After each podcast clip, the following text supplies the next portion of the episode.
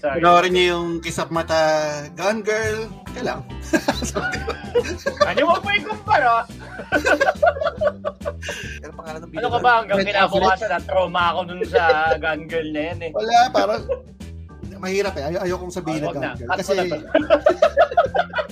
Ayaw mo pala eh. hindi, binild up ko na Kisap Mata. Sobrang ganda bilang Gun Girl.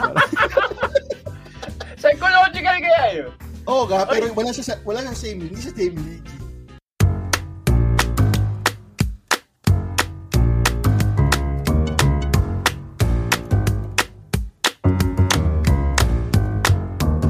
Hello and welcome to Colorong Classroom, podcast para sa mga masyadong matanong at mga masyado ng maraming nalalaman. My name is Rian Hernandez. Kasama ko pa rin syempre ang world's tallest professor, Jerome Chua. Hi, hi, hi. Kamusta? Kamusta, Jerome? Anong balita Ayos sa'yo? lang. Ayos lang. Wala na kasi sila sa ere masyado, kaya hindi ko na, namimiss ko na. Wala na, eh, wala Kasi, na. eh. eh, Good thing ba yun or, ba- eh. or bad thing? Or baka naka SMNI na ba ang pinapakinggan mo? Sanay, sanay ako doon sa dati. eh. Hi, hi, hi. Ah, everyday yun, eh, parang ritual yun eh. Ah, Pero well, for today, syempre gusto natin ng Yeah. medyo topic niya na exciting, medyo masarap pag-usapan. Ano ba yung naisip natin? O baka paalala lang natin doon sa ibang mga nakikinig na. Baka hindi nyo na, na nalalaman eh. Dati kaming mga mascom professor ni, ni Rian. Sa Mm. iba't ibang mga paaralan dito sa Pilipinas. Na, nambobola kami ng mga estudyante. Kung ano-ano pinagtuturo namin. Dahil ako lang. Hindi, pero matagal, matagal din, di ba? Well, technically kasi wala na ako, wala na ako sa Pilipinas eh, nasa Sydney na Oo, ako. Pero turo ako easily almost 10 years sa Pilipinas. Mm, yun. Ngayon, nagtuturo pa rin ako, pero hindi na direct related dun sa dati. Mostly business communication. So, Yun. but still interest, lahat ng life experiences galing dun sa buhay na yun eh, dahil practitioner din Mm. kami dati. So, ikaw ba, Jerome? Eh, si Jerome naman, practitioner ka pa rin naman ngayon. Ah, Oo, oo. May load ka ba ngayon? Nagtuturo ka ba ngayon? Ay, hindi. Wala, hindi ko kaya yung ano eh, online eh. Sabi ko, siguro, yan, ngayon, medyo nagbabalik yung face-to-face. So, baka, baka, baka, subukan ko ulit. Hindi ko kaya yung online classes eh. Bakit? What do you mean? Wala lang. Parang ang hirap may kausap ng icons. Tapos parang, syempre, okay, hindi okay. naman rin ko, alam mo yun, ang hirap nung Ah, nga. interaction. So, parang, baka hindi ko magawa yung yung kakayahan ko sa pagtuturo. eh, ayun. Hopefully, babalik naman ah. Babalik Oh, naman. yun. Ngayon, ngayon, medyo face-to-face na ngayon, di ba? So, yun. Sana, sana, bumalik. Makaba, makabalik ulit. Nakakamiss din magturo sa classroom siya. Oh, syempre. Okay. Okay. dito So, muna tayo sa Colorum Classroom. ah, tama. Wala Dito tayo, dito tayo magkwentuhan. Baka hopefully meron tayo Oo. magkwentuhan sa isa't isa tsaka sa mga listeners natin. Anyway, Mm. go ahead, Jerome. Yun. So, para sa episode na to, di ba? Nag-uusap tayo, ayan, ang dami natin ngayon eh. Diba, Simula nung pandemic, ah, medyo na-immerse tayo sa iba't ibang pelikula. Di ba? Parang sa Netflix, di ba? Sa Amazon Prime, sa Apple TV, yung mga illegal na dina-download natin na torrent, di ba? tama. Oo, tama. Dahil ano yan, yung mga, ngayon nagkaroon tayo ng oras manood ng pelikula. Partida, nakakatawa nga doon, di ba? Walang sinehan, di ba? Wala, wala masyadong nag-produce Ah. ng pelikula. So, ang napag-usapan namin ni Rian, sa dami ng napanood nating pelikula, meron kaming naisip na listahan ng mga pelikula na feeling namin eh hindi alam ng karamihan. Yun. Okay. Expound Maganda. mo yung ano na yan, Rian, sa, Well, sa ating mga listeners. Yes. Well, technically, ang uh, episode title natin or question natin ay What are some great Pinoy films you may have missed? Yung, Okay. So, mga pelikula na pwedeng bago, pwedeng luma, pwedeng cult classic, pero kumbaga parang sa feeling namin, hindi pa napaparod ng karamihan. So, parang medyo may pagka-film recommendations din to, in a way. Mm. Pero just to, you know, to let you know, syempre, disclaimer lang, personal sa amin to, nagustuhan namin. Pwedeng hindi nyo nagustuhan or, or pwedeng na, nabalitaan nyo, hindi, hindi nyo, baka hindi nyo rin magustuhan or whatever. So, gawa na lang kayong podcast. Kayo. Gawa- gawa kayo, listahan nyo. Hindi, biro Eh, lang. eh, tingnan nyo ibang podcast, wala mag-uusap ng ganito. Hindi, pero parang, lang. parang ito yung ilan sa mga Pinoy films na nagustuhan talaga namin, Mm. na aksidenteng na napanood namin. Gusto na namin share sa inyo. Parang, so Tsaka, again, eh, sorry, take note Yeah. lang din.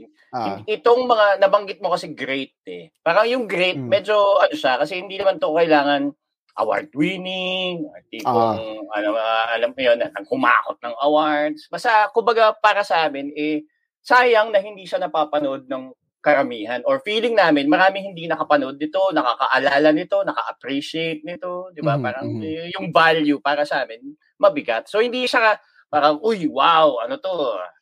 dinirect ni Love Diaz, yung mga tipong gano'n. Hindi, not ah. So, yun, yun, yun. Hindi, tsaka, kaya ko rin pala naisip to, kasi di ba, tayo, para tayong mahilig sa pelikulang Pilipino. Pero, natuwa rin tayo ng pandemic eh, kasi nagkaroon ng availability yung marami, marami sa pelikula na to, 'di ba? Yung Regal biglang nagbukas yung library nila ng mga pelikula. Oo, oo sa YouTube, 'di ba? ABS-CBN pumatol na rin, nagsara kasi. Nagharap ng revenue, binuksan. 'Di ba? Seryoso, ina- oh. available na yan halos lahat eh. Pero marami oh. pa rin dito kasi wala eh. Hindi, hindi kumbaga once lang namin napanood, pero talaga tumatak sa amin, nagustuhan namin. So again, ito yung ilan sa mga Pinoy films na nagagandahan kami na posibleng hindi niyo pa napapanood. So tanggal na syempre dito yung mga mga tanging yaman, anak, one more chance. Hindi kasama dito yan. Mga bituing walang ningning. Ah, napanood ano yun na yan. Eh. Oh, so ito, ito, ito, ito yung most likely hindi niyo pa napapanood. Baka pwede nga hindi niyo pa nababalitaan. Oh. So gagawin namin ni Jerome, tig tatlo tayo, di ba? Pili tayong tatlo. Correct. Tapos gagawin namin siguro, magbibigay kami ng konting buod or summary, sabihin namin bakit namin nagustuhan, tsaka siguro kung meron kami eksena na nagustuhan or something that we liked about that scene. Mm-hmm.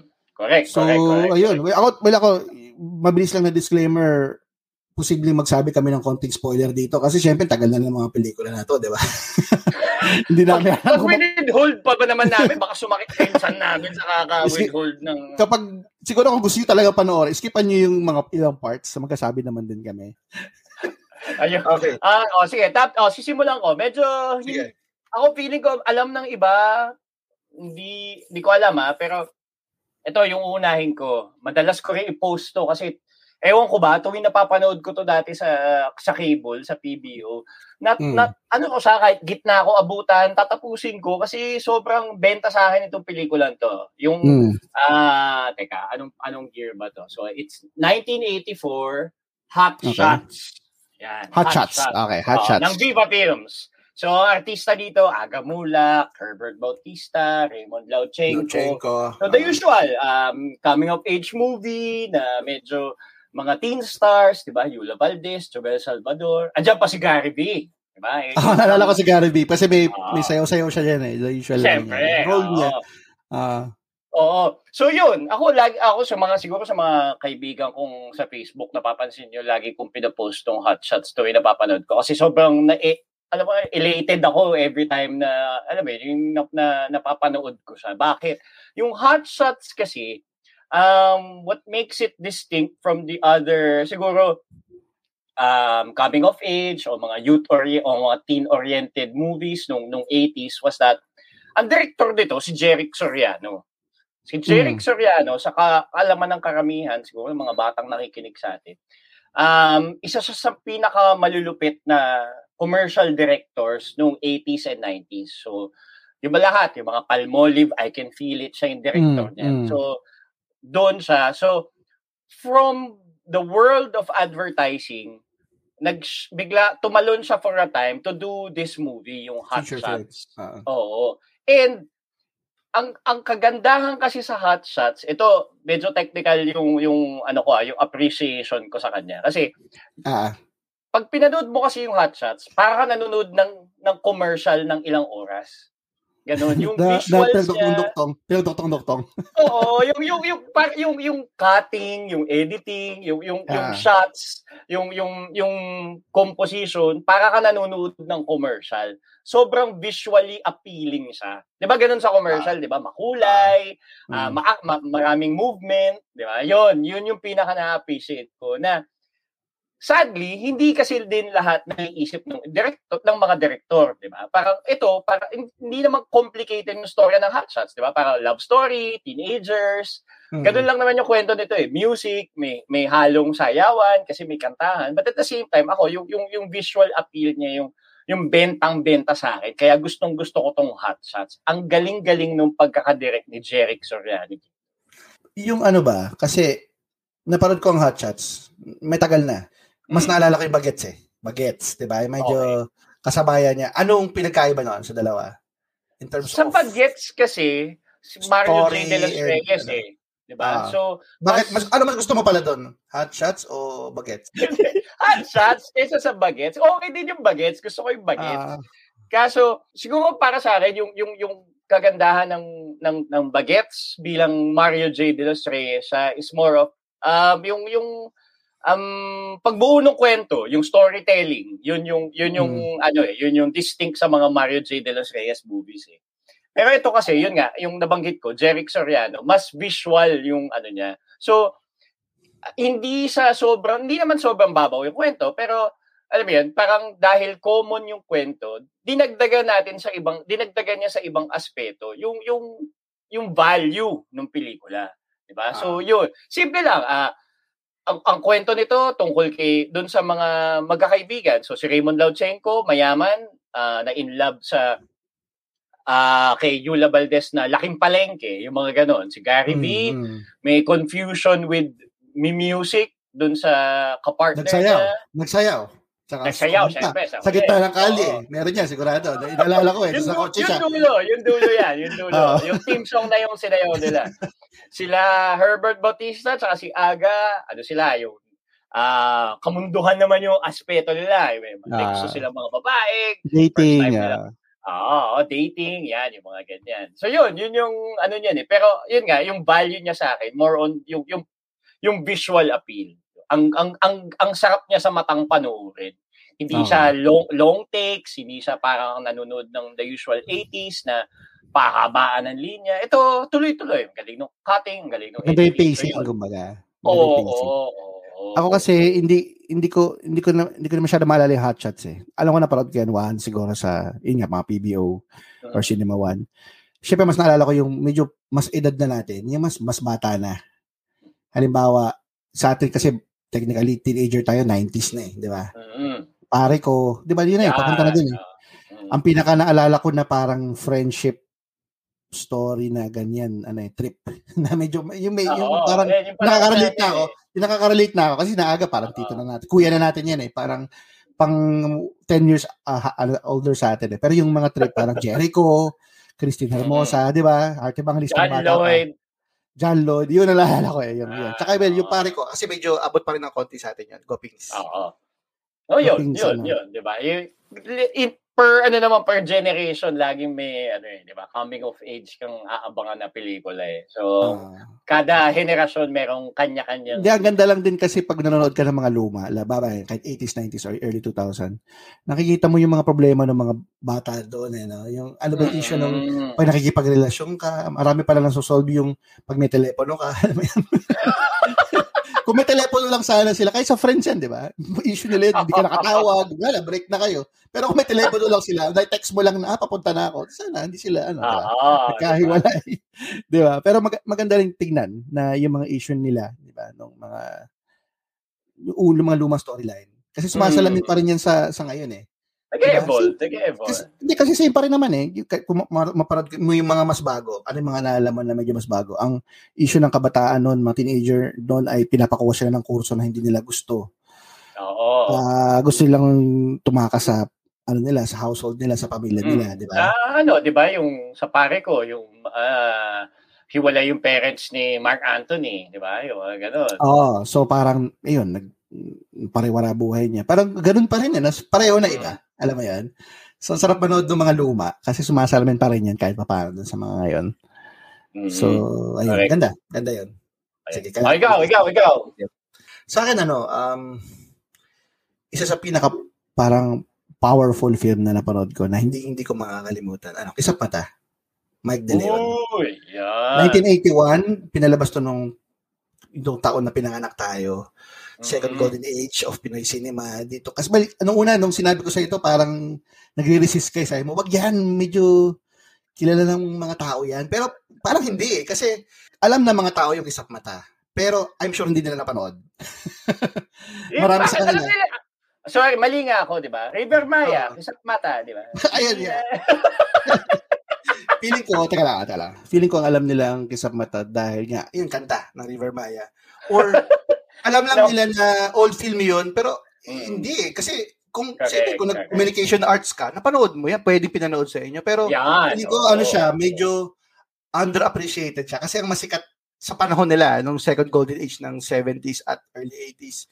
Siyempre, ano naalala mo? Himala, Yan, Insya, oo. Manila sa Kuko ng Liwanag, Oro Plata Mata. Oro Plata. Yan. kahit sa mga Oo. kahit sa mga dinirect ni Mike De Leon, kasi Mike De Leon to ah, siya nag-direct nito. Oo. I- kung irarak mo siya, mas naalala mo yung Batch 81 eh, di ba?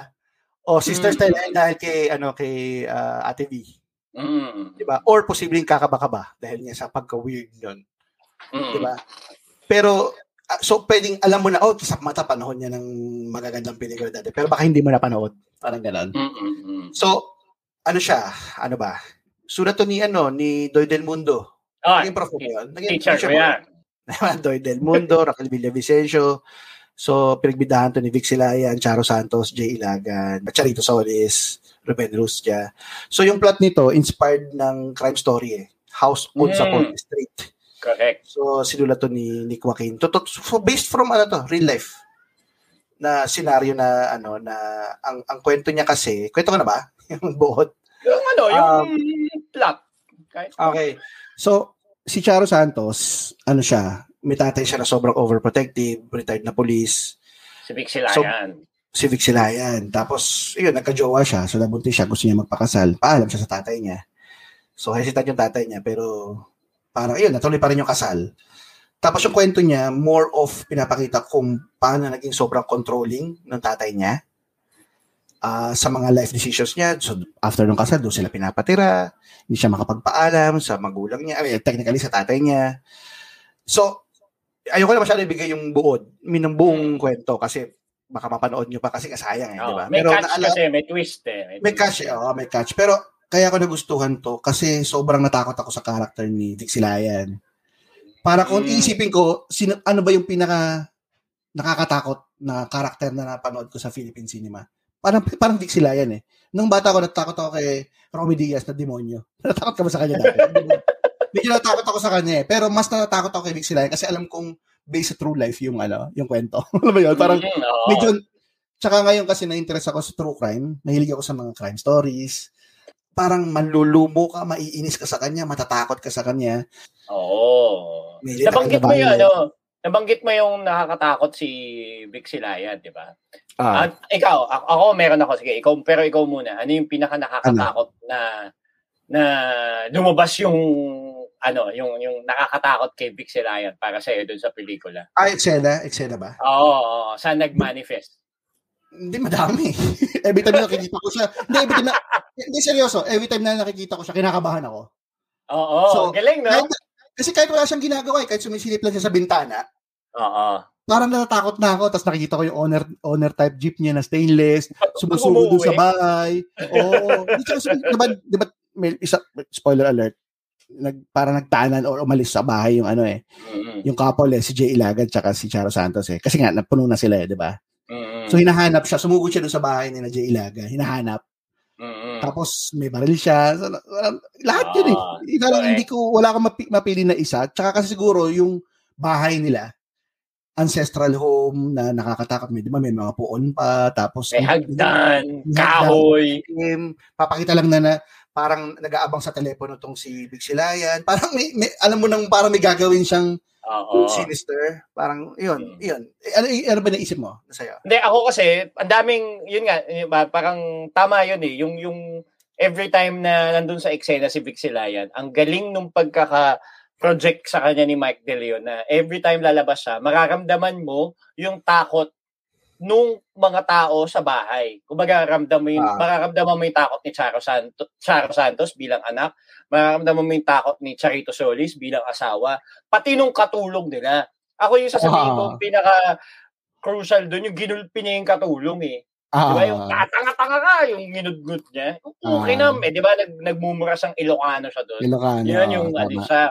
Tsaka yung isang beses na hindi makapagsalita si, si Charito Solis kasi alam niya nakikinig si ano yung nag-uusap Mm. nagsusumbong na si Charo Santos nung nung problema tapos nag-uusap sila doon sa may hagdan gabi nakapatay yung ilaw hindi siya Ah. makapagsalita Pero kasi alam niya, nakikinig si Vic sila. Yung ganong Oo. mga eksena. diba? Implied na nandun siya, eh, no? kahit di mo nakikita. Oo. Alam mo eh. Kasi sa, ano, yun, yun, yun din maganda sa pelikula to. Daming layer niya. Dami niyang, ano, subtle moments. Mm-mm. na eksena na, palagi ko absent na yan sa malaming pelikula ngayon eh. Kasi ngayon lahat kailangan sabihin, di ba? Ito kahit Oo. walang sabihin, alam mo may may dinadala yung mga tao eh. Tapos, Correct.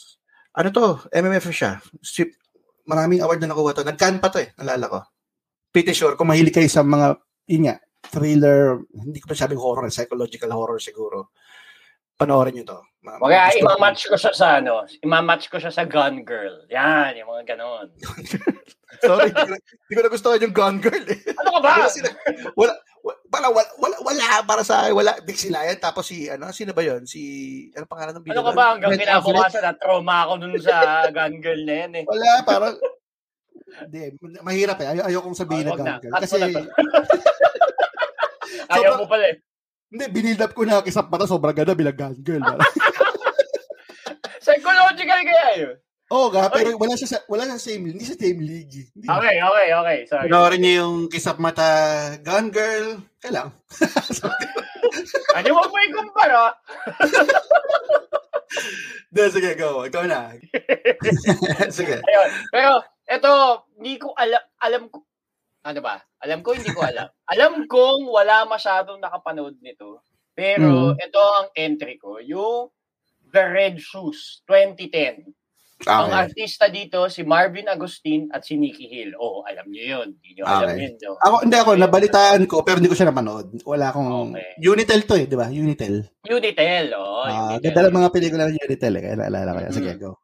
Yun, The Red Shoes 2010 to. Ano ba yung setting? Siguro ang ang setting kasi nung 2010, ito yung um yung yung yung paano ko ba siya i-describe? Yung yung yung political setting noon, 'di ba? Ah, nagbabalik yung yung yellow, yung yung yung liberal kasi namatay si Cory, Hmm. si President Cory.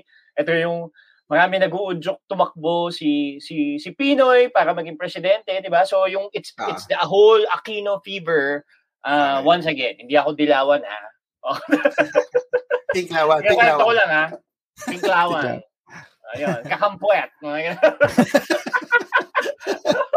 Okay, okay, go. Ayun. So so ito medyo may may kinalaman sa ganun. So yung so yung The Red Shoes, ang ang kwento niya ah nagsimula yung kwento sa EDSA Revolution.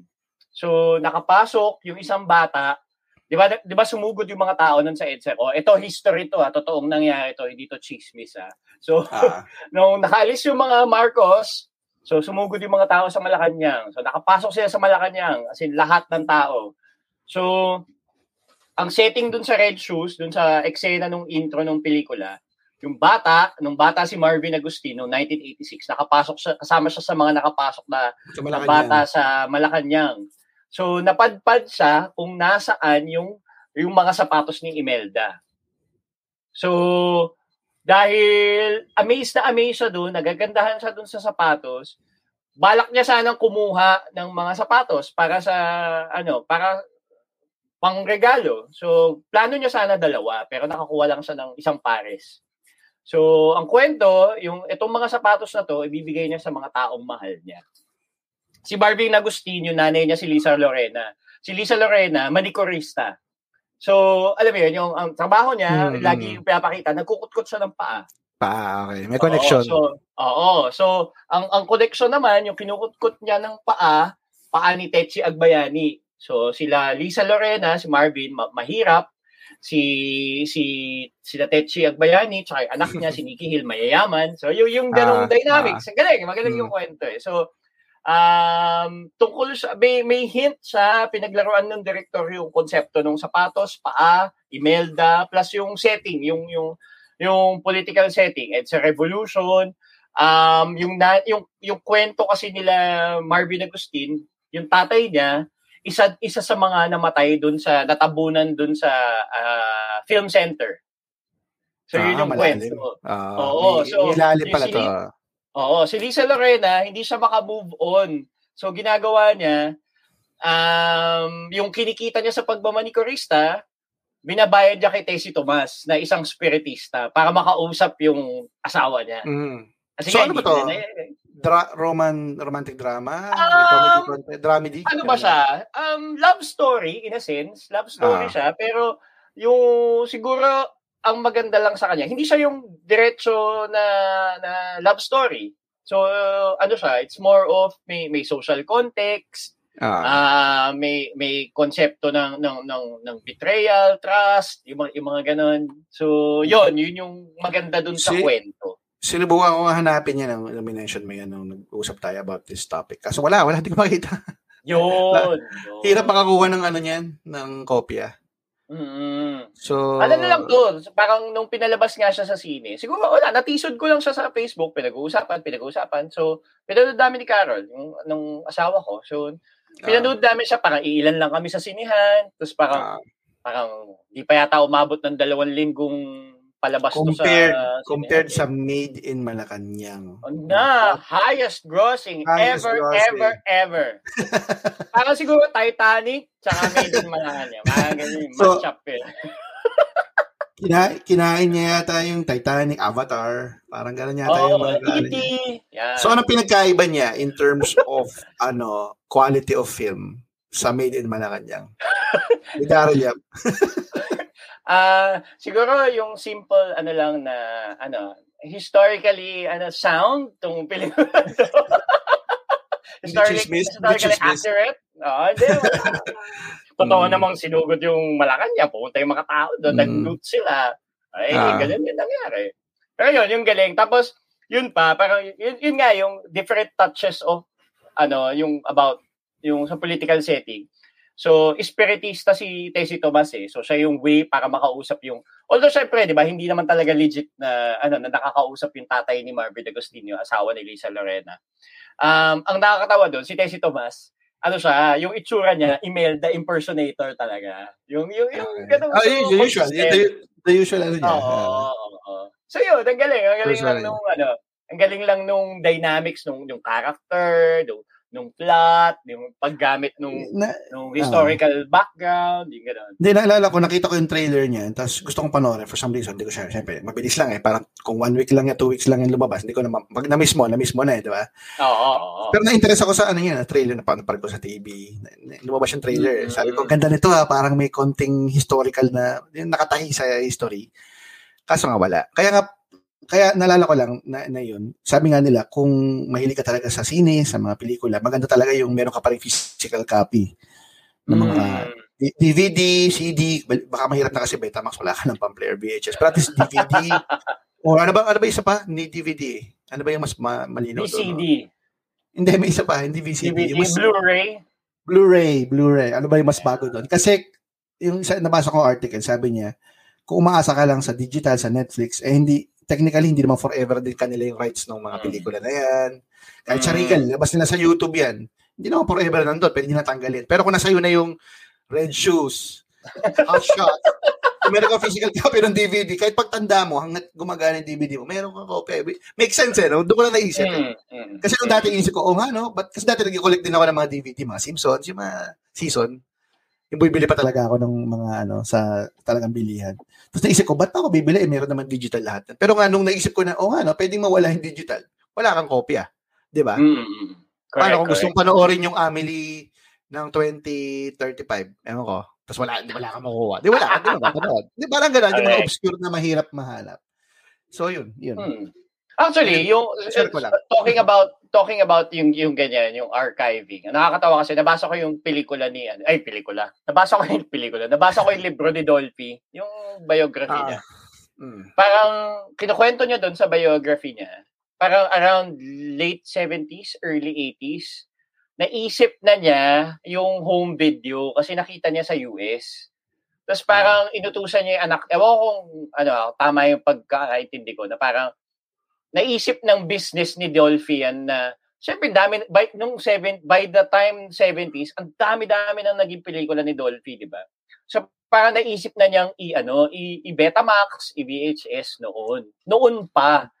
Para lang, ano ba yun, yung gawin niyang another, ano, stream, Ah. stream of income, di ba? Na, na, Mm. Kaso parang hindi yata nag-push to. Di ba? Kung hindi hindi niya naasikaso or something. So yung gano'n na parang sana no kung meron tayo nung Ah, lahat okay. no parang, di ba, kunyari, parang si Charlie Chaplin, di ba? Parang may, meron kang makahanap na criterion ng lahat ng ano niya, di ba? Lahat ng works niya. Parang ganun. Sana, no? Sana may, may ganung Oo, nga. eh. Kasi ka, so, ewan ko, baka ang plano ko nga kung may DVD na ng Made in Malacanang, baka unahin ko yun eh.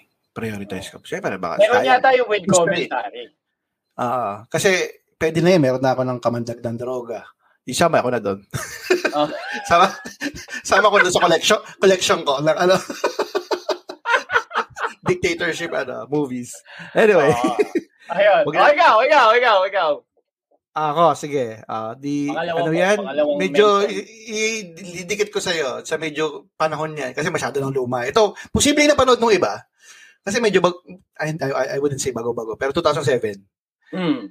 Pero at least hindi 80s, 90s, di ba? May chance na napanood nyo nung medyo matanda na kayo. Ano siya? Si Sinimalaya, um, Endo. Paano ba ba yung Endo? Yun. Ito ba Parang yung Endo. kay Jason Abalos? Tama ba? Jason Abalos, tsaka Ina Fileo. Yun. Oy, shucks. so ano siya? Oh Oo, God. naging crush ko siya dahil dito sa movie na to. Ano Oh. siya? Uh, Cinemalaya 2007, UFO Pictures. Sila yung mga gumawa nung uh, pagdadalaga ni Maximo Oliveros, uh, Zomba Hmm. Dings. Di ba sila yan? Grupo nila yan. Eh, Michiko Ah. Yamamoto, Jade Castro. Directed to by Jade Castro. Tapos, ano siya, kwento siya ng dalawang lovers na ano siya, ang ang ang unique kasi dito yung setting eh, yung mismong mundo na ginagalawan nila. Ah, ano sila, para yung contractual workers sila. So paiba-iba sila ng trabaho. So after siguro trabaho sila sa department store five ano five months tapos lipat ulit sila. Sa hotel naman, Tegalinis, lipat sila sa convenience store. Kasi nga endo, di ba? Endo, parang end of contract. So Ah, parang ang ah. tagline nila dito, may end of contract din ba sa pag-ibig? Parang ganun. Mm, okay. Si ano dito, si Jason Abalos, ano siya, parang siyempre breadwinner, yung, yung tatay niya, hindi na nagtatrabaho, tapos yung pas- pasaway yung ano niya, yung ang tawag dito, yung kapatid niya. So hindi niya alam kung ano pa, paprioritize ba niya yung pag-ibig. Parang ganun. Tapos na-inlove siya kay ano, na-inlove siya kay ano, kay Ina Fileo. Tapos yun na, basta ay- ayoko na masyado yung kwento eh. Pero kaya ako nagustuhan tong kwento na to kasi napaka-anti-star cinema niya eh. Ah, kasi- talaga? Bakit? Bakit? anti-star cinema in a way na kasi 'di ba pag lalo na ng time na 'yan, mid 2000. Star cinema, mid, syempre middle class o mayaman na kwento, nag-iibigan. 'Di ba wala kang may makita ka mga star cinema na dalawang nagtatrabaho sa SM sila yung bida the entire time. 'Di ba? Hindi naman, 'di ba? Kung may, may pinapakita man sila na medyo mahirap yung bida, ba mahirap si Sarah Hero naman. Medyo glossy, ano pa rin eh, glossy poverty Cute yun eh. Di ba? Cute pa din eh, cute pa din eh. Kung o kaya yung isa nagtatrabaho sa office, yung alam mo yun na generic na hindi mo alam kung ano talaga, advertising e- e- executive na hindi mo alam kung ano pag-uusapan niya sa presentation, alam mo yan. Pero ito talaga, parang, oh, may kwento rin pala sila. Alam mo yan? Yung mga nagtatrabaho ng, ng may endo, yung mga nagtatrabaho sa mga sales lady, yung, yung love story nila, di ba? Ah. Tsaka Kasi ngayon, tayo- parang sila, parang ah, entitled din pala sila ng love sa isang love story. Kumbaga Oo. yun eh. Entitled din yung ganun Pwede, pwede palikwet- buhay. Di ba? pwede mo parang ikwento yon na pag Mm. nakita ka may security guard na nililigawan yung kasambahay doon sa village, ah, okay, it's worth it to to produce a film na ganon. Parang ganon eh, ganon tingin ko kasi. Kaya nagustuhan ko siya. Tapos, Okay. pangalawa, ah, maganda, maganda yung story niya. Kasi may mga scenes dyan, ah, spoiler alert ng konti, mga gusto ko eksena dyan, napunta sila sa ano, nagmotel sila dyan eh, sa Eurotel.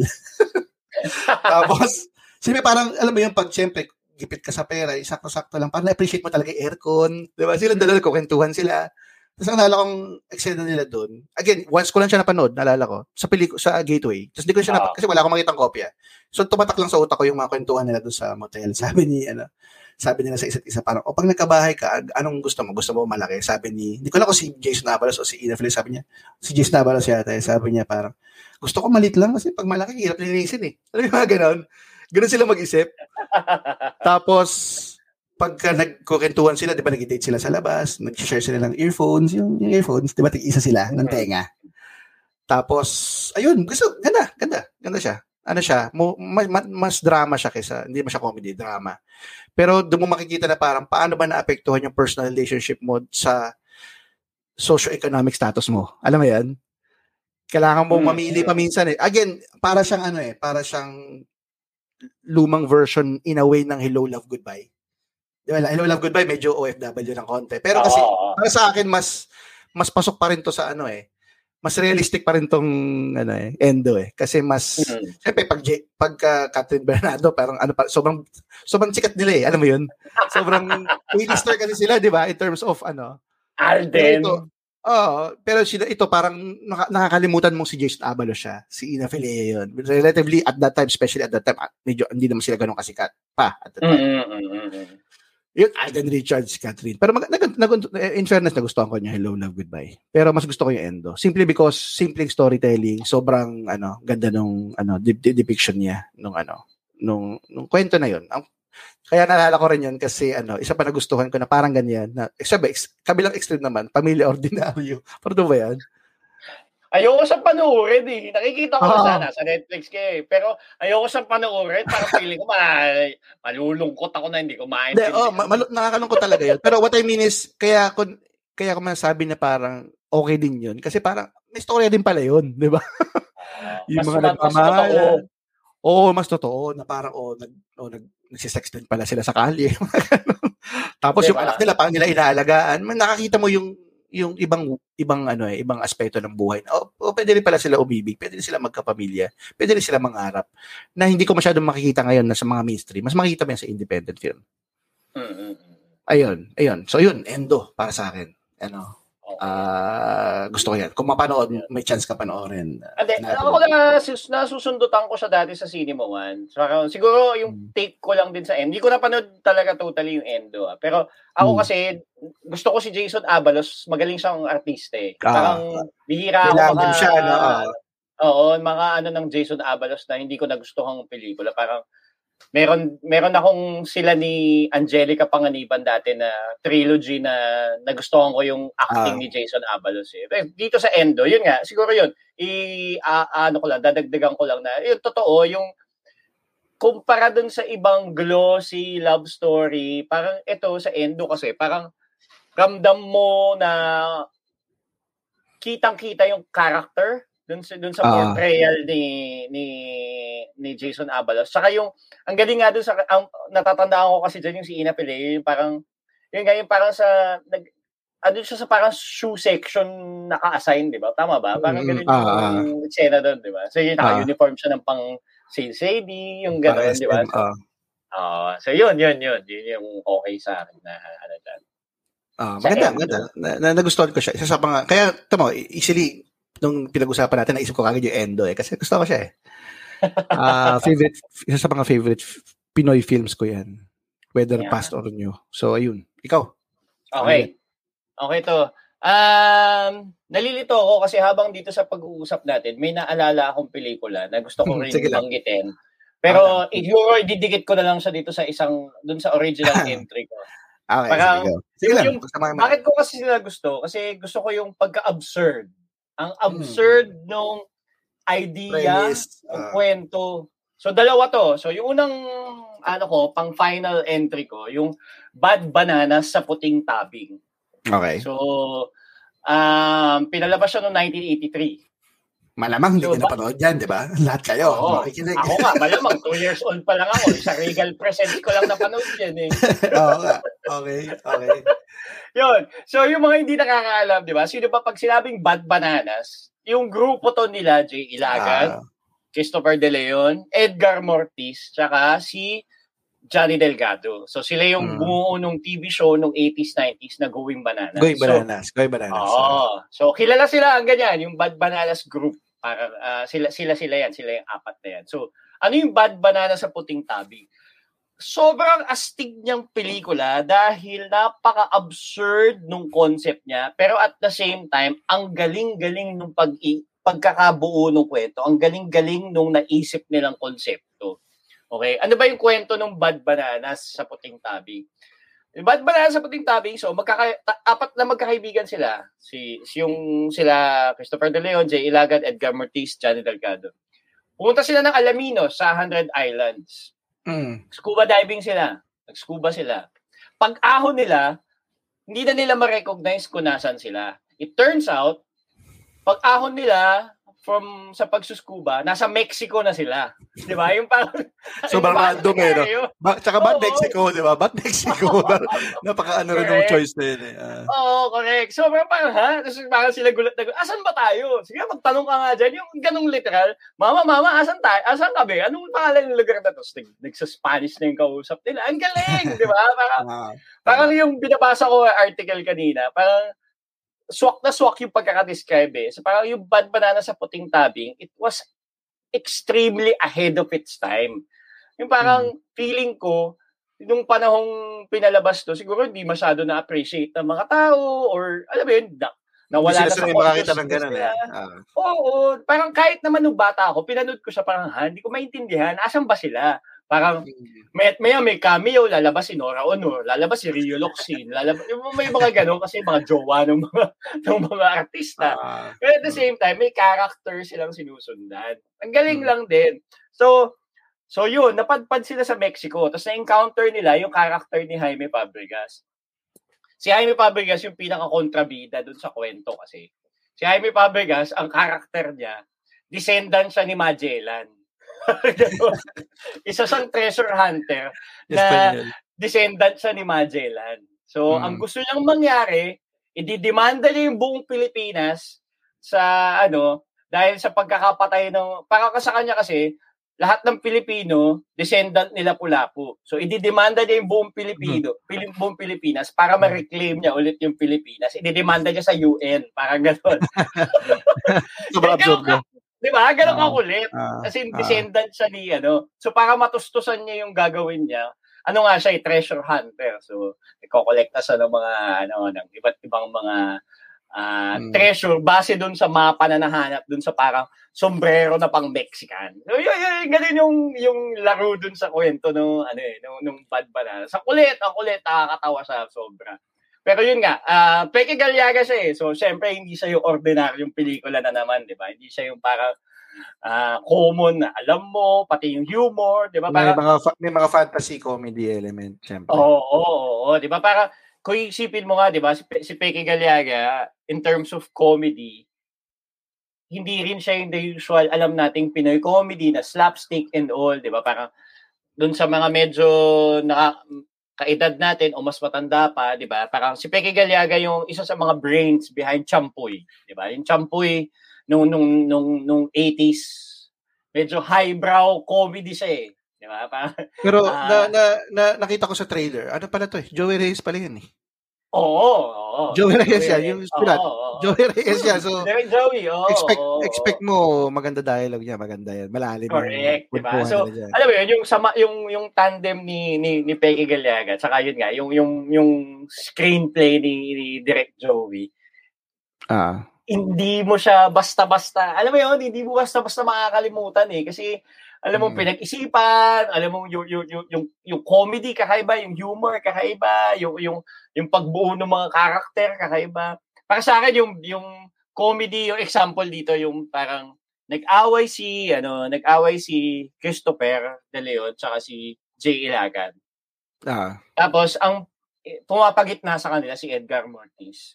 So, kasi nga, nawawala sila, nasa desierto sila eh. So, si, si Christopher, nandun siya sa taas nung parang sand dune. Nasa baba si Jay Ilagan. So, eh, yung, yung eksena na, ano, sabihin mo dyan kay, ano, kay Errol na yan, hindi ko siya kakausapin, hanggat hindi siya, ma- yung gano'n, so bababa si Edgar Mortiz, sa- sabi ni ano, ganito daw, ate, Ah. sabihin mo dyan sa, yung gano'n, so, pagod na pagod na si, si Edgar Mortiz, akyat babas, kayo na nga, ayoko na, yun, naging yung ganong klaseng comedy. Ah. Hindi ko kasi napanood eh. Kasi nga, dahil nga, walang copy. Pero Hmm. alam ko, na- nakita ko sa Jeepney TV yan once or twice. Hindi ko siya syempre nabuo. Remastered So, na rin siya, remastered. So, Ang pinaka natatawa ko dyan, ever ever since, kunwari apat, papili ka pinaka nakakatawa, si ano sa akin, Jared Delgado pinaka nakakatawa sa akin dyan. Eh. Which is ironic kasi ang galing din niyang drama, di ba? Di ba? Siyempre, mga tanging Galing naman. na, Di ba? kontrabida. diba? Kontrabida sa mga, ano, sa mga action films. Pero natatawa rin kasi ako kay ano eh. Dahil karamihan nag, ano siya, di ba paminsan nag, ano siya, nagpapatawa siya. Pero seryoso kasi yung mukha niya. Doon ako natatawa sa kanya eh. Oo. Yung comedy niya na parang unusual na, oh, eh, ba't ganito ka umarte? O paminsan, nagbababa, paminsan babae pa nga yung ano niya, kilos niya, pero brusko-brusko pa din. So, ayun, Correct, correct. May, So, ano mas pa? ma-appreciate Ah. mo eh. Mas ma-appreciate mo si John Delgado na gano'n. Kasi nga, ganun siya ka-versatile na, di ba? Yung- Pag nag-comedy siya, parang, uy, ang galing. Pag nag, naging kontrabida, parang, uy, ang galing. Yun, di ba? Yung ganun yun dating. Yun, yun, yun. Bad banana sa puting. Oh, ang galing. ah, ako, fan ka rin ba ng ah, going, ano, going bananas? Oo. O going bulit, going bulilit? Ah, mas bananas. Na, Mas bananas. Mas na kung iisipin mo, nung pinapanood natin yung Going Bananas, bata pa tayo. Pero yung joke niya, Mm. di ba, sobrang bastos. As in, yung, Oo. Adult, adult yun eh. Parang, alam mo yung bubble gum ngayon, na bastos na yung bubble gum ngayon, di ba? Hindi na siya Oo. normal bubble gum. Ganun na eh, ganun na eh. Panay, ano na eh, panay oo, mas mas mas macho. yung ano eh. ba- yung going. Bananas. Di ba dati, pag nag-guest sila ng Bold Star, yan, si Lala Monteliban, no? parang gano'n. Kailangan mag-iwan ng souvenir. So, nag-iiwan ng, ng lace na panty. yung, yung sobrang talagang parang, Iba-iba. paano, paano pinapayagan umerit doon? Ah, di, dati kasi syempre iba-iba pa. Ngayon, ma- can, pwedeng ma-cancel yan, pwede na maraming humusga niyan, di ba? Pero dati, eh, talaga, ganun talagang type of ano eh. Entertain, comedy or entertainment eh. So, Oo, yun. oo, oo. yun. Sana mapanood yan, hanapin ko nga yan. Kasi na-remaster din yan, di ba? Ah, sa Oo, kasama siya dun sa mga sa pelikula ng ABS. Ang galing, ang galing yung yung ganito. So yun, ang katay nito para sa akin, Okay, yun may nga, absurd, absurd din, absurd din. Okay, sige. Hindi ba absurd, pero yun, ah, ang, ang, yung Ah. isa kasi, yung Tisoy, 1977, Tisoy. Tama pala. Tama, favorite mo nga pala yan. Parati Yun, mong... yun. Feeling ko kasi hindi siya Bukang rin alam mo yan mga eh. tao. Oo. Ah, ah. Parang 'di ba, si Tisoy, Tisoy 1977, um galing siya dun sa comics ni Nonay Marcelo na Tisoy, 'di ba? Pero ang nakaka-fascinate kasi dito, ang director ng Tisoy si Ismael Bernal. 'Di ba? Parang Mm, mm. si Ismael Bernal gumawa ng comedy, 'di ba? Parang Hindi, yun. Yun din kasi yung parang remarkable sa mga director dati. Yan nga, yung mga gold, second golden age of Pinoy cinema. Ano sila? Across all genres yung mga yan, di ba? Oo, Si, 'di ba? kakaba ka ba? Si Mike De Leon. Oh, sobrang, Comedy. kakasabi ko, kakasabi ko lang ng kisap mata, sobrang ang bigat. Tapos bigla, oh, sobrang weird din nun, di ba? Yung kakaba ka ba? Tapos si, ano rin, si Ishmael, si, sino ba to? Isa pa? Isa pa. Dino Broca. Dino Broca, si Peke Gallaga, nag, may Scorpio Nights yan. Oh, Mm. tapos nag, so medyo erotic na drama. Tapos may Mm. drama, meron din siya drama talaga, 'di ba? Nag, nag nagda-drama siya. Meron pang bata. May pambata. Grabe yung ano nila, no? Yung talagang Range. skill set nila. Yung range nila talagang ano, covered lahat. Kaya nila lahat, 'di ba? Oo. Galing, galing. oo. Anyway, So, yun. yung yun nga, ako ito, parang going into that discussion, 'di ba? Yun nga, si Ismael Bernal, 'di ba? Alam ano ba yung alam natin? Insyang, 'di ba? Himala, 'di ba? Yung mga sobrang Ah. bigat na classics, 'di ba? Pero feeling ko kasi hindi alam ng mga tao na nag nag-comedy din siya at effective yung comedy niya. Medyo mataas lang ng konti, pero nakakatawa. Parang itong ano, ano, Tisoy, yung, ano yung super short board nun? Anong super short yung, super, nun? yung Tisoy kasi is tungkol kay Tisoy, si yung character ni ni Christopher De Leon. So, ah, balikbayan siya. So, balikbayan siya na, na umuwi sa Pilipinas in search of his father. Hinahanap niya yung tatay niya. Um, di alam kung sino yung, yung, yung hindi alam kung nasan yung tatay niya. So, nagpatulong siya sa mga kaibigan niya. Kaibigan sila Soxy Topacio, si Dexter Doria. Ayun, yun, yun. So, yun, in search of yung hinahanap niya, yung tatay niya. At the same time, yung love interest niya, hinahanap niya si Charo Santos din, si Maribubut, yung pangalan ni Marib, ano. So, um, in terms of setting, ang itsura din ito, yung very 70s na martial law. Hindi yung, yung, other side ng martial law, yung, yung um, kinulayang image ng martial law. So, Ah. dito, yung nanay niya, yung, na, ah, yung, yung isa sa mga character, si, si, si Buddy Diaz, Metro Aid siya. Sumasayaw sila mga Metro Aid, naka-colorful silang yellow, saka red na pants, di ba? Yung nagwawal Mm. sila masaya sa may luneta, yung mga ganon. May love bus, sumakay sila. Yun yung yung yung yun Mm. yung datingan. So, nakakatawa yung yung yung yung mga piniling eksena na na to hit on yung yung humor nung nung pelikula. Meron dito yung um na traffic kasi sila eh. So, nakasakay sila sa sa owner. So si Christopher De Leon, si sila Charo Santos, nakasakay sila sa owner. So sobrang traffic. So doon sa traffic, kasama nila doon yung isang kotse, bridal car, may mag-asawa, yung isang Mm. kotse, sinusugod yung buntis kasi mga anak na. So, yung sa sobrang tagal ng traffic, yung yung yung yung mag-asawa naghiwalay na, yung sinusugod na na buntis ng anak na malaki na yung yung mga ganung tipong humor nila, yung kumakain sila ng mani, isang mataas na mound na yung balat ng nabuksan nila, yung ganun. So medyo highbrow in a sense, pero Ah. ako nagustuhan ko lang yung yung dynamics ng character sa sa Tisoy. Ang galing-galing nung nung, nung pagkakakwento ng Tisoy. Tsaka yun Hindi, nga, hindi usually kilala si Ismael Bernal na gumagawa ng comedy. Ng comedy. So yun. Pero yun, magaling siya, mag, mag, mag- malawak ang, ang range niya. eh. Kaya ko pala gusto rin na pag-usapan to dahil mention mo na yung mga pelikula na yan. Kasi ang sarap din tignan ng Maynila dati, no? Yung itsura. Oo. Oh, Ba, Makati Avenue, panoorin mo siya sa Working Girls. Bawal ako na rin lang. Parang ang ganda lang, ah, ganito pala kaganda yung ano dati, Maynila. Yung, Correct. okay, kahit probinsya eh, kahit Baguio, di ba, may mga eksena paminsan sa mga probinsya. Ang, ganda pala, konti pa tao, wala pa masyadong mm. traffic, ganito pala yung mga kotse noon. Tapos ganito pala yung mga ganito pala yung comedy ng mga tao dati. Dito pala sila natatawa. Di ba? Kasi kultura din yan, di ba? Nag, nag, nag-accumulate, nag, di ba? Na, na, na, na, nababaro mo na sa iba-ibang generation. So, nakakatawa lang tignan, di ba? Mm. Yung Correct, how it correct, evolved as as a genre or as a in- industry. So, yun.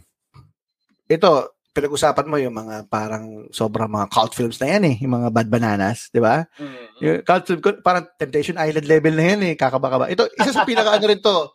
Feeling ko underappreciated. Pero pwedeng lumaban to ng King of Cult eh. In terms of how weird, how unusual it is. Sabi mo nga ahead of its time, blah, blah, blah.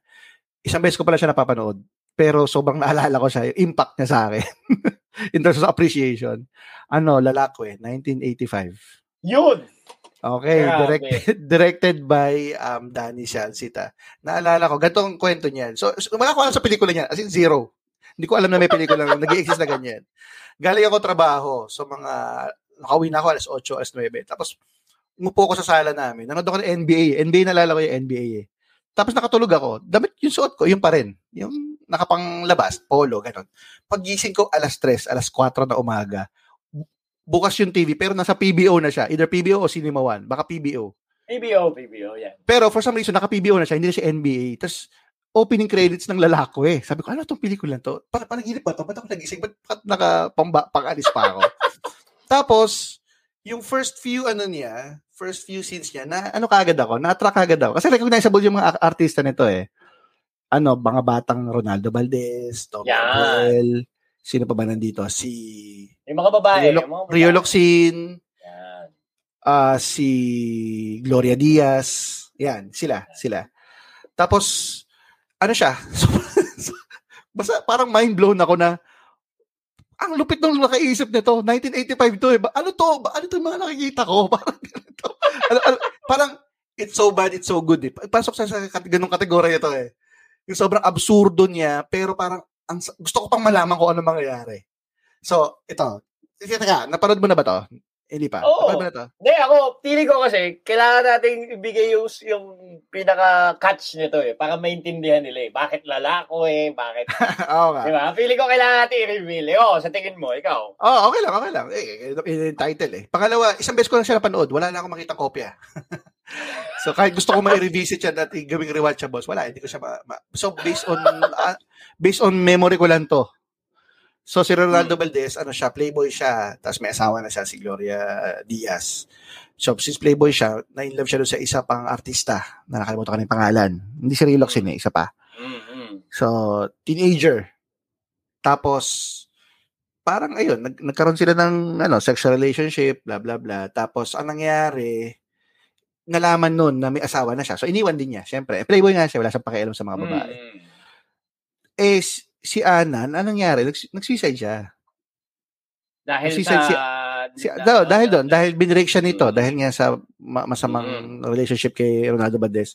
Eh, ang ano niya, ang kapatid niya, parang kuya niya, si Tommy Abuel, na isang parang sex change o uh, surgeon. Parang ganun eh. Sir John, Sir John. Oh, surgeon siya, doktor siya, basta doktor siya. So, ang parang revenge film siya na drama, na sala-salaba. Basta sala-salaba talaga to. Kasi ginawa niya, again, spoiler lang natin, spoiler alert. Kailangan ko Oo, sabihin. yun kasi yun yung natin, exciting part eh. na Yung exciting part eh. Ah. Tsaka baka hindi niya rin mapanood, nahirap hanapin yung kung ano. ginawa niya, kinidnap niya, kinidnap niya si Ronaldo Valdez. Sipin mo, kinidnap niya yung tao, tinali niya yung mga kamay. Tapos, sin-exchange niya. So, from penis, ginawa niya vagina. Siyempre, implied. Hindi naman niya pinapakita. Pero sobrang, di ba, absurd doon, 85 to ha. Siyempre, ang konteksto ng 85. Ah, Pangalawa, si Ronaldo Valdez to, tsaka si Tommy Abuel. So, ang naalala ko, eksena doon, pagising na bawa ni Ronaldo Valdez, pagkita niya, oh, ba't ako nakatali? Eh, Bakit? So, sabi na nakakatawa dito, may, may set design ba ito? May, sa gilid ng kama niya, may tasty, meron pang palaman, parang may pagkain pa eh. Meron pang, pag, pag nagising siya, meron siya umong snacks. Talaga, natungala ko yung, uh, parang palaman. Tapos, ayun pala, dahil kasi yung linya niya, parang sinasabi niya, parang, oh, ba't ako nandito? Sabi ni Ronaldo Valdez. Sabi ni Tommy Abuel, naalala mo ba si Ana? Ah, May, may picture frame eh, sa tabi niya, nung kapatid niya. Oh, ito ginawa mo sa kanya, bla bla bla. Dahil, tas yun, tas anong ginawa mo sa akin? Kinuha ko yung ano mo, bla bla, siyempre, yun nga, pilatan niya ari. Tapos, sige, magpalakas ka. Ano, kumain ka, magpalakas ka, kaya pala may tasty. yung pala yung reason, may, may ibig sabihin siya, kumain ka, magpalakas ka. si Iwan, si Lex, Baka, napakatindi ng medical procedure na. Oo. napaka- Oh, tsaka, isipin mo sa bahay lang yun, ha? Sa bahay, wala naman yung mga ano, di ba? Wala naman feeling kong kompletong medical ano yan. Tsaka illegal yung ginawa niya, obviously. Sige, magpalakas ka. Bla, bla, bla. Pero mula ngayon, basta mahaba yung linya niya na parang, di ba pag magsalita sila, napaka-campy rin ito eh. Nung, Ah. nung batuhan ng linya, parang kang nakikinig sa teatro. Parang gano'n. Sige, gusto mo kong patayin? Okay lang. Gusto mong pakamatay? Okay lang din. Pero mula ngayon, paglabas mo dito, isa ka ng ganap na lalako eh. Sinagi siya yung panty sa mukha ni Ronaldo Valdez. Tapos yung acting ni Ronaldo, nakatawa kasi ako dahil sa reaction din. Parang, hayop ka! Yung gano'n, yung gano'n. Yung parang, parang, ano to? Ba't ganun yung reaction din niya? ganon, ganon. Ganon yung ano, sala-salaba. Tapos, ang nangyari, di, naka, syempre, kumain siya ng tasty. Nagkaroon siya, Ayan. bumalik yung kanyang health kahit paano. Ah. So, hindi niya masabi na iyon yung nangyari sa kanya. Tapos, tinatry siya, syempre, mag-asawa sila or magka-partner sila ni Gloria Diaz. Umiiwas siya makipag-sex. ayaw, ayaw niya. Ayaw niya malaman eh, na wala na siyang, Ah, ano, ah. wala na siyang penis, wala na siyang, ano, pututoy. Tapos, meron, siya, meron din siyang layer na nai-inlove na rin siya kay Rio Loxin. May mabait siyang kaibigan eh. Mm. Tapos si Tommy Abuel naman nakikiapid na rin kay ano, kay Gloria, Gloria. Diaz. Oo, oh, ganun kasal sa laba. Talagang, Mm. ano to, bakit ganito? Tapos bla bla bla. Tapos ang end, may papapunta sa ending, ano niya, kinidnap niya, bumawi siya kay Tommy Abuel. Mm. Pinali din niya. Isipin mo, hindi naman siya, wala sa alam lalo, di ba? Hindi naman siya doktor, di ba? Di ba? Ginawa niya, pinutol din niya yung ano, yung ari ni Tommy Abel naman. yun, yun. Kasi naalala ko ending nito, absurd. Again, pwede, pwede makancel na siya this, ano, ngayong panahon na to. Pero ang, ang ano niya, naglalakad siya sa kalye, tapos nag-make-up siya, may part na montage siya. Yun, oo. Nalala mo yun? Tapos may background, may background music na lalaki. Di ba ganun yun, di ba? Isa ba ako? May ganun yun. Sobrang absurd nga talaga. Parang, di ba? Parang, ano to? Pero pang theme song. Di, pero naalala mo ba yun? May ending yun eh. Oo. Hindi, yun, yun. Isa ba? Ay, na may team song pa. May team song. Tsaka may make, nag-make up siya, tapos yung parang ma- na- pambabae siya. Parang tinanggap niya na eh. Ang weird Oo, lang. yun, yun, yun nga yung ano no, yung dulo no, na parang, yung parang, Ah. tinanggap niya na wala na, parang wala na, hindi na ako lalaki. Tapos parang, para sa kanya, yung, yung, yung parang pinaka-symbol na lang na, sige, magdadamit Nagdamit- babae ako, nagdamit- make-up pwede na lang ako. Ganda naman din siya magdamit babae, di ba? Kaya nga, yun labo. Pero kaya nga siguro kaya gusto gusto ko yun kasi parang kasama sa konteksto nga na napanood ko siya ng alanganing oras. Pero kakaiba. parang ano to, bakit may ganitong pelikula? Parang laro laro na nga nilaro pa eh. Parang gano'n. Parang gano'n eh. Alam mo yun? Parang nag-enjoy talaga si Danny Salsita na gawin tong pelikula to. Again, masarap ka magmano, magbasa sana sana ng mga storya tungkol sa mga pelikula para nabuo yan. Wala akong makita eh. Pero yun, sobrang ano, sobrang ano, sobrang weird na na na campy pero ang gan- ganda. So good. Eh, so bad, it's so good. Parang gano'n. May pagka-Temptation Island siya na level. Pero dahil nga siguro, hindi, bira ka makita ng gano'n eh. Dati, kahit nung nabarod ko nga siya, hindi ka man makita ka ba ng gano'n, di ba? Hindi naman din eh, di ba? Mm. So, So, yun. ano, parang pag nanood ka kasi ng ibang mga Danny Salsita, di ba parang usually mga ano yan eh, mga romance, mga gano'n. Oo, mga, mga Bilma, tapos, Oo, oh, yun, yun ang mga Danny Salsita eh. Di ba? Mga, mga ganyan level ng pelikula. Mga Oo. Hilda Tsaka- Coronel, yung mga ganong Ah, tsaka na, datingan. yung pala, eh, yung pala gusto ko sa konting sidebar lang. Pag, di ba ngayon, exposed na tayo sa matatandang, matatandang version na eh. Lorna Tolentino, Rio Locsin, yung Gloria Diaz, sila, sila pa ba? Hilda Coronel. Pero pag panoorin mo sila ng 70s, 80s, ang gaganda nila. Ay, sobra. Grabe. Oo, parang, sobra. ang ganda, ang, ang ganda nila. Parang grabe, ganito pala yung tsura nila dati. Ami Austria. Ay, no. Ami Austria. Sinong ano mo doon? Sinong type mo doon? Ako si ano ko sa ang crew, hindi ko na men, hindi ko na sinama sa listahan dito yung Salawahan. Panoorin niyo yung Salawahan. Tignan niyo si Ah. Rio Locsin doon. Ay, nako, sobrang ganda, sobrang sexy. As in, Si- ay, grabe. Ang Pero crush yung- ko dati si ano eh, si Sandy Andolong eh. Meron akong affinity sa Ah, Ganda eh, ganda niya. Niya lang, sarap ay, oo. niya. oo. Di ba, Ayan, Andolong? oo. Ganda niya. Siyempre kasama sila Ah. Rio Locsin. Eh, Pero Hmm. kumbaga parang may pose din sila eh, no? Ng mga Ah. leading leading ladies sila. Austria. parang sila sila rin yung mapapanood mo sa lahat ng mga pelikula. Sila, Nung time na yon, sila talaga yun, yung malulupit eh. iba-iba lang yung ano, pelikula. Pero sila sila rin yung... Sa ano, sa kung gusto mo silang mapanood ng sama-sama, manood ka ng Manila by Night. Si Ria Locsin, Ah, yan, ah. si Sherry Hill, si Alma Moreno. Ay, nako. Ah. So, ang Tapos- gaganda nilang lahat. So, Working Girls, Moral. Yung Moral din, yan. Sina Lorna. Oy, ayan, moral. Di ba? Ah, Gina Ricky Lee rin yan. Alahar, Ricky Lee. Di ba? Ah. Ismail yata. Yun, Oo. tama. Yun. Kaya naalala ko lang kasi andun, din, andun na naman si Rio Locsin eh. So, Baby Delgado ba? Nandun siya. Anyway. Yeah. Ayun. Ayun. Kaya yun. Kaya, di ko alam kung mapapanood nyo, may chance kayo panoorin. Pero kumbaga, kung gusto nyo ng cult classic para sa akin, Mm. yun. Lalako eh. 1985. Matindi yan, matindi yan. Walang makakaisip nun, feeling ko. Hanapin ko nga yung team song. Uh, ganito, lalako eh. May ganun talaga eh. Lalako ko parang mapaginipan ko pa yun. Naglalakad siya sa, naglalakad siya sa kalye. Tapos nakapambabae siya. Oh, wait. Oo, oh, nakakatawa yung may may ano yun eh, may build up yun eh. Yung Oo, nag-make up, siya. Nag-lipstick ka siya, di ba? Oo. Nagsuot na siya ng pambabae. Tapos Ah, parang pinagmamasdan niya yung panty. Parang sobrang symbolism nung panty pa talaga eh. Na Parang, oh, hindi ka na. Sorry ah, di ano ko lang ah, parang hindi kami natatawa dahil ano ah, di, dahil ginagawa siya or, or dahil Ah. siya or pero yung idea kasi na ganun kababaw yung yung yung interpretasyon dati ng sige, magpapakababae na lang. yung yung ganun, na, napaka, yung- na- hindi, napakababaw tsaka nung ano. The mere eh. fact na sin- ang seryoso kasi nila sa acting. Pero yung absurdo yung nangyayari. Yung parang seryoso yung line na binibitawan mo. Pero yung pag nakikita mo yung visually, ano yan, parang comedy yan. Pero seryoso yung acting na nila.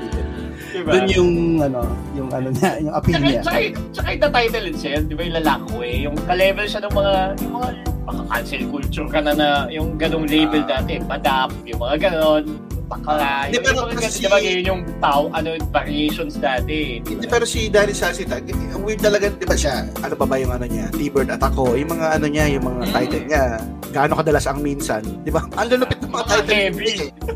ano pa yung naalala mong title? Oh, Na yun ano? na, yun, yun, yun, yun yung mga, ano eh, dati Ano siya pa ba dito? May lamok sa loob ng kulambo.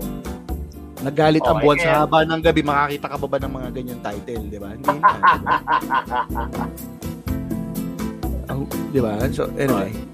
Very, ano, Malaki, bakit, laki, laki, ano ba mga pelikula, yan, gano'ng kadalasan minsan, bakit, bakit manipis ang ulap? Mga- Malaki na issue niya, pati ulap, dito, pinakilam. Ito, matindi. Siya rin pala ng direct ng Minudo at Pandesal. Ano kayo? Minudo at pandesal. Napaka ano, no? Hindi mo lang mantikilya. Minudo. minudo talaga yung pinang ano. Ano ka ba? Ano yan? Uh, Mga panahon ng din ng mayaman mahirap. Hindi, saka baka panahon ng mga minu-minudo nga. Yung mga sa pakanta-kanta. Baka panahon ko Ah. Anyway. minudo at pandesal. Ngayon ko na nalaman na may ganun. So, ayun. Pakita nyo na rin yung listahan nyo sa amin ng great para sa inyo ay great Pinoy films that most people have not yet watched. I'm sure marami rin kayo dyan baon sa listahan ninyo. Kung gusto nyo rin makasali sa aming weekly huntahan, sulat lang kayo sa colorumclassroom at gmail.com o kaya na may hanapin nyo ang Colorum Classroom sa Facebook at sa Instagram. Marami pong salamat. Hanggang sa muli. Bye-bye. Paalam.